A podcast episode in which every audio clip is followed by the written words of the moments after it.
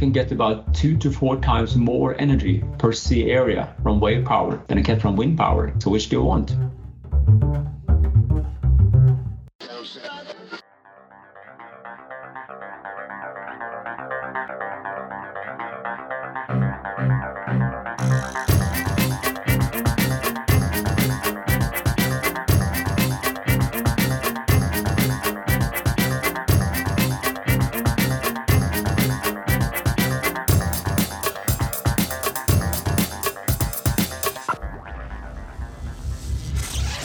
Energy Cast, and I'm Jay Downhauer. Today we're talking about the pursuit of a solution for wave energy. I've covered wave or tidal powered only one other time, way back in episode 17. I thought we'd see full scale wave energy farms by now. Unfortunately, most technologies are constricted to wave pools where they're still being tested. My guest believes they're close to breaking out into the open water with a full scale wave farm. Like many guests who've had success, they've settled on a simple, robust, and affordable design. So, why does wave energy have so much trouble? My guess says the ocean can be pretty unforgiving. Waves are 800 times heavier than air, they can tear up the wrong equipment. You also have to set these units out in the open ocean, where maintenance is tricky. He says many wave power designs are simply too heavy, too complicated, or both. Many wave power designs don't make very much energy. Also, he claims wave energy doesn't get the same tax breaks or subsidies as wind or solar. This results in a high levelized cost of energy that makes wave power less attractive than other renewable energy options. My guest says they hope to get considerable power from their units, between 500 kilowatts and 2 megawatts per module. Strung together, he says wave power can have more energy density than an offshore wind turbine. We also discuss how wind and wave can be great companions. I visited an offshore wind facility back in episode 118. You could potentially locate my guest's wave units in between giant wind turbines. He says wave energy can be produced even when the wind isn't blowing, increasing the power capacity at the same site. My guest hopes to have a commercial facility in place in the next few years. With a robust design philosophy and potential partnerships with technologies like wind, wave energy could form a fine flotilla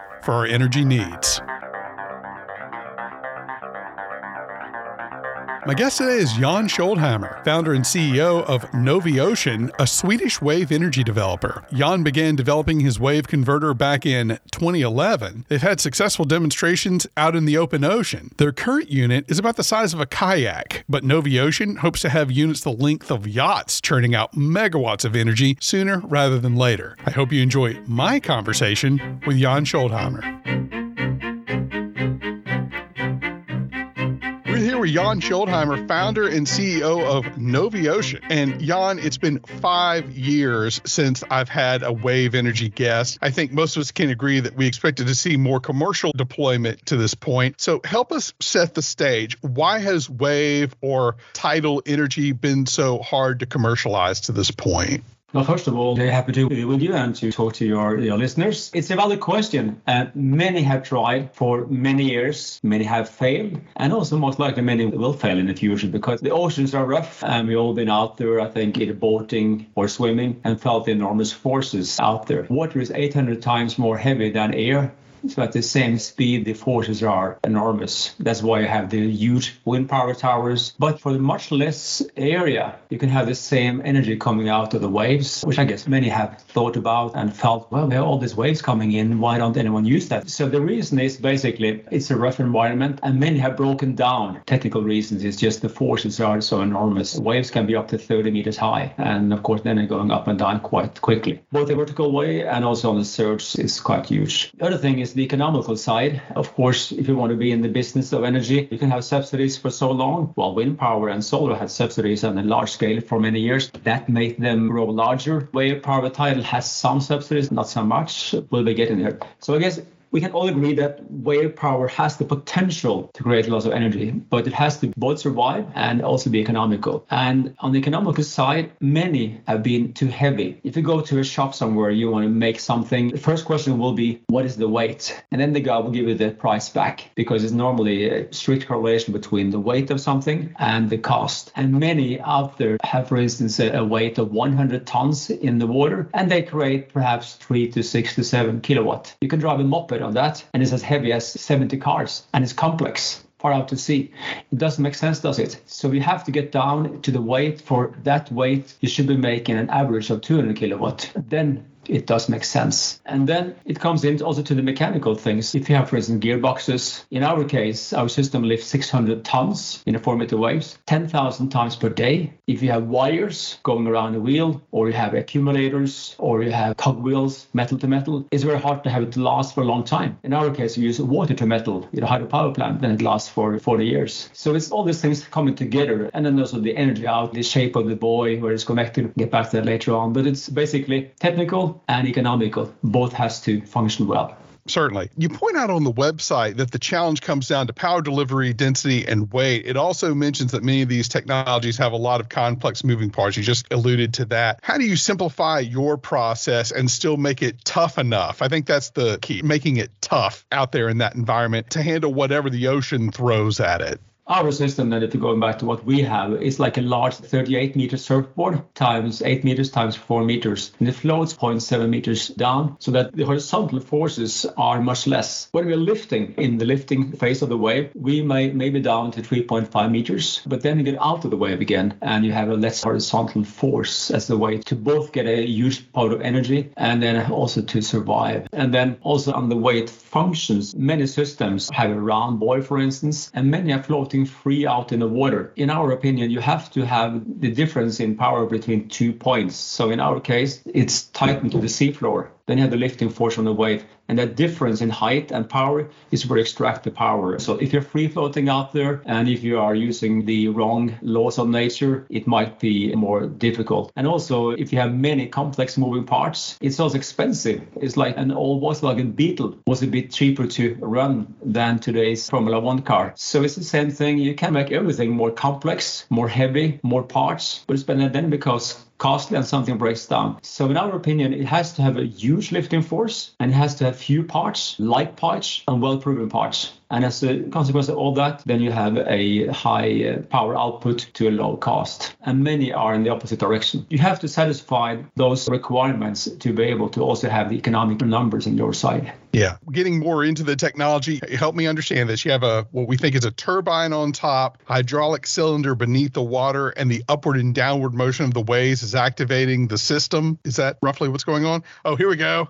Yes, this is no, why it's a- no, I'm showing Jay here uh, on the video camera. You can see it, uh, unfortunately, with the listeners, but it looks like a yellow submarine, actually, which people call it. It's a large rectangular float, and it's, as mentioned, then 38 times 8 times 4 meters. And on that one, there is a so-called power take-up connected, and that is a long cylinder, about one meter in diameter, can take up to 80 bars of pressure. And then there's a tube on the side of the cylinder going upwards. And when the wave is lifting, we get compression in the lower end of the cylinder, and water is pumped upwards. And on top, you have your all standard hydropower plant. It's up in every mountainous country around the world. So we're taking that one, put it on the float, and the water pressure then comes at the same pressure and speed in a hydropower plant for instance, 50 bars of pressure, hits the Pelton turbine, just one meter diameter, and then spins a generator around on the same axle, generates electricity. There's a cable going into land for the connection, same as with floating wind, for instance, or floating solar. So it's very simple. It's just a hydropower plant out to sea, three parts, a float, a cylinder, and a turbine.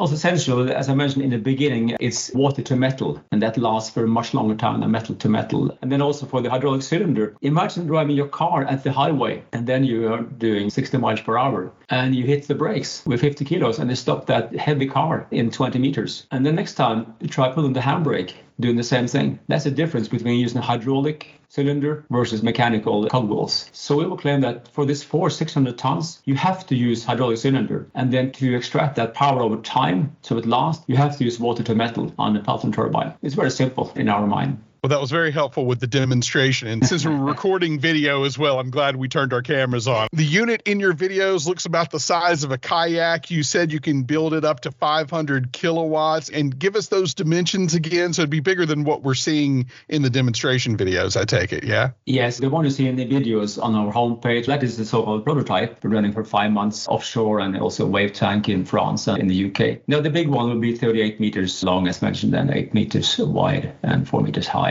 Like just a rather large barge, you may say. That's for the 500 kilowatt unit. Sometimes the rated power doesn't say so much. Many in the sector talk only about rated power, but that doesn't pay the bill, does it? It's what you produce on average per year, which produces the power. That's called the capacity factor in, in energy. In our system, then out on the coastline of, for instance, California, Oregon, Spain, France, Portugal, you produce about 250 kilowatt on average. Some more outside Norway or Ireland or well, also north part of Oregon, you have more more waves. Then same goes for then the west coast of South America, North and South Africa, Indonesia, New Zealand, Australia, Japan, many many areas around there. We can later go to two megawatt still with 50% capacity factor, but this is a good size to start on the pilot system. The average power output is then much more than anyone else out there, as far as we know. Sure. So you said it could go up to two megawatts for a single unit. That's quite substantial. Would there be any physical limit to how much you could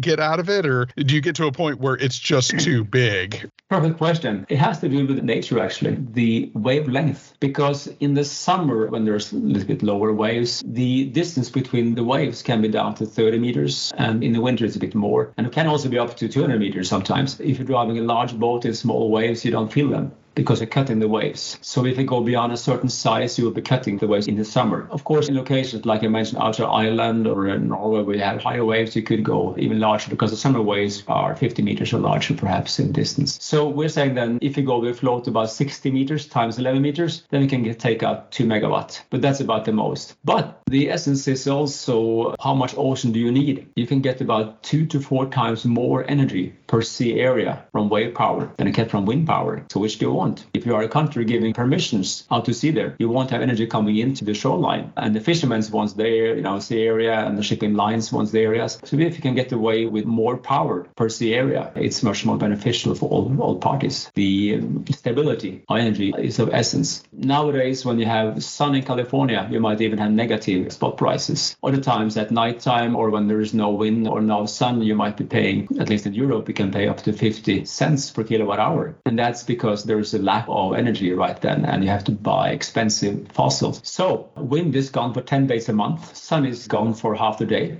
Add those together, you have 40% of the hours of the month basically without wind or sun power. At that time, we're burning fossils to the most. Burning more fossils now in 2015 than we have in the Paris Agreement. It goes the wrong way. But if some system are able to take those 40% out, the most important hours, and then you guessed it, wave power is the solution. And why could that be? First comes the sun up in the morning, and the sun creates heat more unevenly over land and water. And that heat creates wind. And the wind over time and distance creates waves. And waves are the biggest battery on Earth. When the wind goes down for a couple of days, doesn't matter. Waves are still coming. Those 40% of the hours when we're burning the most fossils to the highest cost, then you have wave power. So the value of those megawatt hours are so much higher, both for the environment and for the customer. Jan, let's talk a little bit more about how the ocean works. So you touched on this about the intermittency and how reliable wave energy is. You said the capacity factor was about 50% in California, for instance. So what is going on there? When are the waves not producing power? We know what happens with solar, with wind. It's a little bit more seasonal, I believe. Are there long spans of time where you are not producing wave energy? How does that work? Your listeners can go into our homepage look at the documents tab and you can see graphs showing how intermittent wind is and then you can see how stable wave power is wave power is much more stable on the pacific coastline or on the atlantic coastline you basically always have waves and it can power basically 24 7 for the whole month it goes up and down but the base load of wind power offshore for instance is very often down to 10 15 percent you have 100 percent could be on an area we have 100 megawatt and then in non-winter days you are down to 10 15 megawatt if you have the same size area of wave power, you will hardly get below 30%. So it's much better for the environment. But if you combine wind power and wave power, they're offset of time. Then the base load will be between 40 to 50%. So we have solved the equation basically for the system because the combination for the utility owners is so much better than going to buy gas somewhere. So instead you can go green by using wave power instead of buying fossils. So the Pacific and the Atlantic, you say you pretty much have waves all the time. Why wouldn't you have 100% there? Is it because you're generating more power with more intense waves? Yes, it's the same like with, both wind and sun. Sometimes you have more. In our case, we produce 500 kilowatt in the 4 meter waves, but the waves, let's say in Oregon, the average could be 1.8 meter, San Francisco perhaps 1.67 meters. So if you add this on an annual basis, we can make 250 kilowatt, 50% capacity factors. You can standard locations, then you have some more in, in the more northerly locations and a bit less in the southerly. And it's like this, well, the world, the world spins around anti-clockwise and the wind's the same direction. So there's a bit more on the west coast and also in the center between 20 degrees north, 20 degrees south, the waves are lower but longer. So if you're going outside Nicaragua, for instance, then the waves are less but they're longer. So in that case, we can keep the same power takeoff system, just have a larger float. The float could be then 80 times 50 meters and still have 2 megawatt coming out then if you're going for, for that size. Or for the 500 kilowatt, increase from 38 to perhaps 50 meters and 10 meters wide, uh, and you still have the same capacity factor, which is very difficult then for most other systems. They cannot change just a part like that. But the float is cheap to build. It just can be built in a shipyard. I want to see this out in the thousands in the coming decades. So we will be offering license production. Any larger competent shipyard can build between 50 to 70 percent of this system themselves, take care of their own region and take care of their own market, own competence enhancement with the local people working there, and just build it, get it out there. In that way, we can have many, many more units out there than we can by ourselves. We also want to use with work with partners, large oil and gas companies. So if you are Shell, BP, Total, or Exxon, listen in. Or if you are ENGIE, EDF, EDP, we do have what you are looking for, what your customers look for, because they want to have clean energy at the right times, at the right cost. One more question about wave energy, because with wind energy, the phenomenon is you can't have one wind turbine directly in front of the other one. Mm. The wind is being disturbed by the blades. How far apart do you need to have your collectors in front of another unit? Does your unit absorb some of that wave energy and diminish it? As an actual question, with wind power, you are killing something behind it. It's called blanking and it's relevant. In the beginning, you can have less sea area for the same energy by wave power than wind power. So the blanking is so much less. Why? Look at the rotor size. They are huge. So we have a large blanking behind that rotor and also wind is less dense, of course. So in our case, we are doing some research on that. We'll be talking like 150 meters in between them and then lay in two lines. So we have two rows, you may say, but then positioned in between each other. So we have an, an opening there. But then again, if you are in California, they have the shoreline erosion, then you will see, hmm, if you put them tight together, what happens then? Well, they diminish the shoreline erosion because you're killing 30% of the waves behind. So we can do both at the same time. And also, are in California, where you have sunny locations, or any place where you have sun, we can add 750 square meters of solar panels on top because we have the float anywhere out to sea, and we have the cabling, have the systems. So that's a 120 kilowatt system on board as well. We can have a hybrid because if you have floating solar, which is now popular in some places, then the cost for the structure and the cable is 75%. Panels are cheap. Well, we have the structure, we have the cable. Why not use it? So for California, we can offer you both wave energy, which is more stable than wind. We can offer you more sun power, and we can offer you shoreline erosion. How's that for a deal?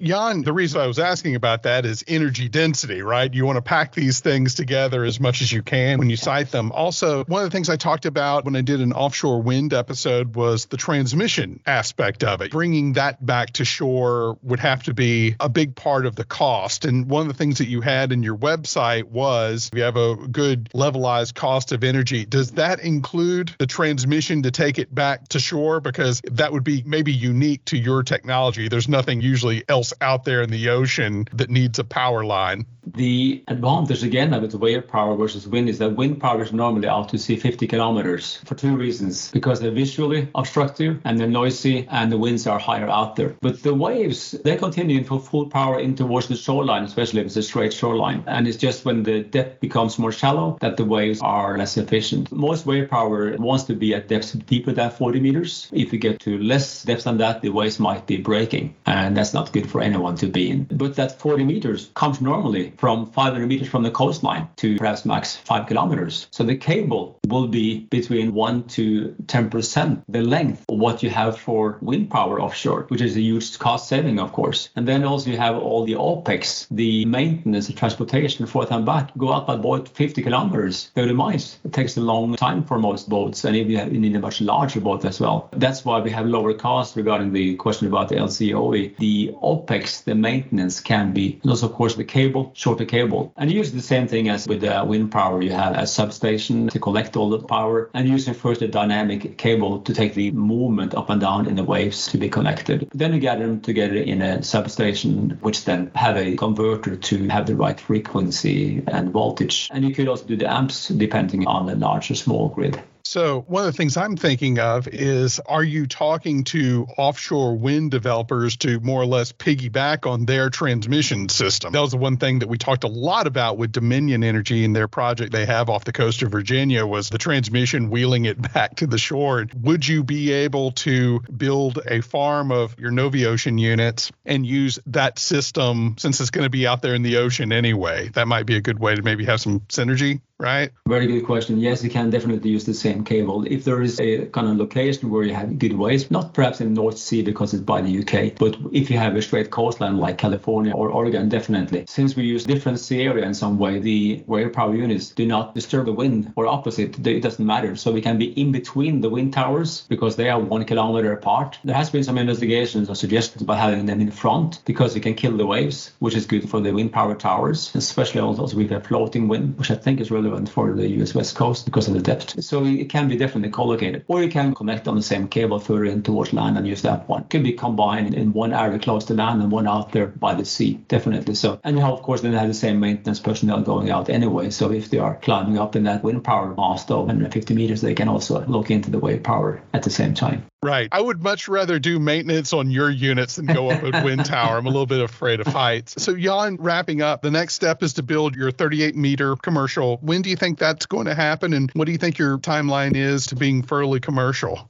Given the climate crisis, I would like to be ready yesterday, but it takes time and costs money. Right now, we have grants of about 3 million from Sweden and the European Union. And the total cost, if it add also the PV panels for the first full scale pilot, will be costing in the range of 7 to 9 million. We are open to discussions with venture caps and also utility companies, oil companies, because we have what they need. And the more money, the faster it goes. So with that kind of money, we'll be in the water in three years. Then you have testing and certification for one year. Then you have a pre-commercial area. But if someone really sees that we have a problem with the environment, understands the 40% I just mentioned before, what that can give both for the climate and also for the bottom line of any company going with us, uh, then double the money we'll do it in two years. So, and of course, someone will do that with us and take the glory and be part of an enthusiastic team, have a good time and do something really great. Or many will sit on the sidelines, but the ones on the sidelines will be there most likely forever because we have room only for one or two large partners from the utilities oil, oil company sectors. And they will have the name on the side saying, for instance, company XXX renewables in 35 meters times 3 meters. And it's very cheap compared to what the, our competitors have been using 10 times more for half the power output, by the way. Well, good luck to you on that. And we certainly hope to to see these on the water soon. Jan, I'm going to finish with a lightning round of your thoughts on different energy technologies, starting with natural gas. It's the best of the fossils, and it's quick, and it, it can regulate the power up and down quickly.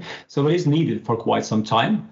But still fossils, and uh, then wave power is better. Crude oil more dirty, heavy to transport, still needed to some extent. And of course, they will keep drilling for crude oil as long as there is less green energy. Nuclear. It's interesting. In Sweden and in Germany, for instance, there was a long history of people being against nuclear for obvious reasons. Nowadays, it's popular again because it's more green than the other ones. I think it will be coming back, but the timeline is actually too long to make you know, the impact in short time for our environment. Coal, and I'll add coal with carbon capture. Well, the carbon capture they're doing, the filters are better than they used to be. Carbon capture is coming online. It seems it still has many, many years to go before they can capture carbon from free air at a large amount without burning more energy just for that. But unfortunately, now coal is produced more and more in Germany just because they lost the gas from Russia. We want to fight all these fossils by doing what we do best, wave energy. Wind. Well, it's out there. They are now big because they got subsidies. In our opinion, wave power should get the same. Wind power is to stay, and the combination of wind power and wave power has a base load, as I mentioned in the beginning, 40 to 50% instead of 10%. Solar Of course needed. It's cheaper and cheaper and cheaper. The panels are made sometimes on a less sustainable way, perhaps in China on coal for transportation, but definitely it's here to stay. It's a good energy source. Biofuels. I think it's fine if you can use waste, for instance, if that's what's what is, what is burned. But if you want to use land area, it just takes basically too much land. Hydroelectric, and I think this is where we'll add you guys. Well, that's what we have, don't we? Yeah. We just have it out on the water instead of up in the mountains. Of course, the ones running, no, no doubt, they are very efficient. Making new ones makes a large impact on nature. Geothermal. I think it's a good one. I think it's still kind of expensive, but I think it's on the rise. It's stable. Energy storage. That's the one I like because people think batteries are the solution. It isn't. If you want to run Europe on batteries and solar, and wind. I think you need like 12 billion EV car batteries. It just won't be possible or sustainable at large scale. Energy efficiency. It's always important to be efficient. With all the systems out there producing energy, of course, the more bang for the buck, the better both when it comes to economy and also the emissions. All the green ones are definitely necessary. The batteries, in my opinion, is still questionable when it comes to the recycling and reuse. But green energy in general, with high efficiency, is what we need. And then finally, fusion power. Yes, I would be happy if they succeed. It's been in work, I think, for the last 30 years, more or less. I haven't seen any large gains on that so far, but if it works, if it's safe, by all means. All right, Jan Sköldhammer, Noviocean, thank you so much for your time. Well, happy to be with you. It's been great. And let me, if I may, end with a quote from Larry Fink, BlackRock CEO. He said, decarbonizing of the global economy is going to create the greatest investment opportunity of our lifetime. It also leave behind the companies that don't adapt. Thank you. Very good. Thank you, Jan. That was Jan Sköldhammer, founder and CEO of Noviocean, a wave energy developer based in Sweden. I want to thank Jan for his time as well as Antti Santiago at Legendary Podcast for setting this up. You can find plenty of pictures for this episode on energy-cast.com, as well as on Instagram at Host Energy and Twitter at Host Energy Cast. All guests are sent the raw and completed audio the week of release. So far, no complaints. Be sure to leave us a positive review on iTunes. That gets the word out. Music was produced by Sean Stroop at Stroop Loops. That wraps up episode episode 152. Be sure to join us next week when we explore the untapped potential of precious metal mining here at home. Until then, I'm Jay Dowenhauer. We'll see you next time.